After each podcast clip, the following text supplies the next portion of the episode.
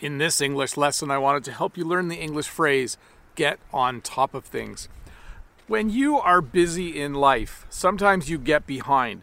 You know you have a lot of things to do and you don't have enough time to do them, and then you get behind, and that's not a good feeling. And then you need to get on top of things the last couple of weeks I was really, really busy and I kind of got a little bit behind on the farm, at school, with YouTube. But now, as of today, I was able to get back on top of things. I spent a lot of time over the last few days um, getting back on top of things. So, when you get on top of things, it means you get caught up. It means you finish a whole bunch of work that you needed to get done so that you could just feel good again.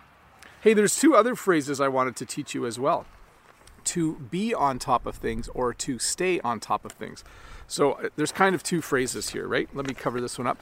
To be on top of things or to stay on top of things.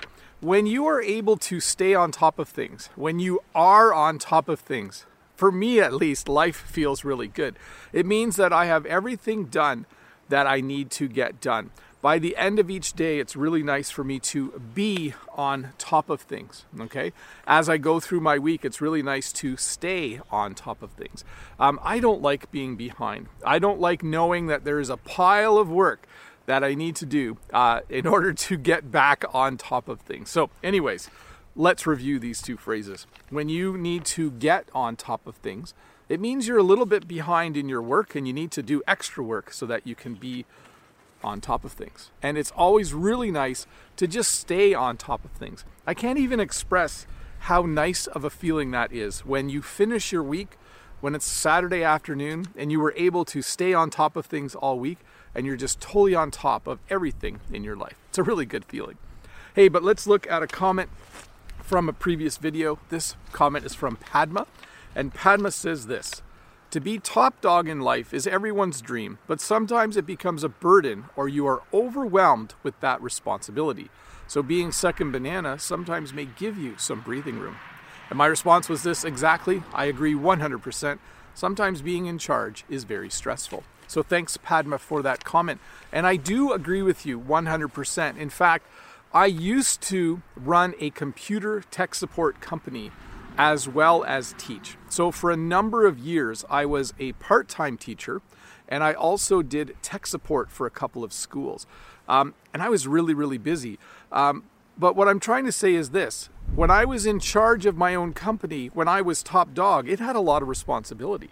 Um, now that I just teach full time and someone else is top dog, it's a lot easier. It's a lot easier in life to not be the top dog. I have less responsibilities.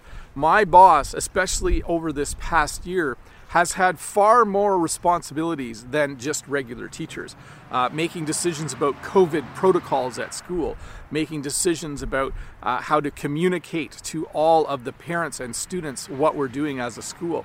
Um, being top dog for the last year and a bit has not been easy for a lot of people they've had to make some really tough and hard decisions. So, Padma, again, once again, I totally agree. Sometimes it's easy being second, easier being second banana. Sometimes it's uh, nice to not be the top dog. I would agree with that uh, 100%. Hey, I did want to mention something. A lot of you liked how beautiful my last video on my other channel was lots of daffodils, a few tulips. Uh, but in about 12 hours, we're supposed to get 5 to 10 centimeters of snow. If we do, I'll take a picture and I'll post it on both channels' community pages.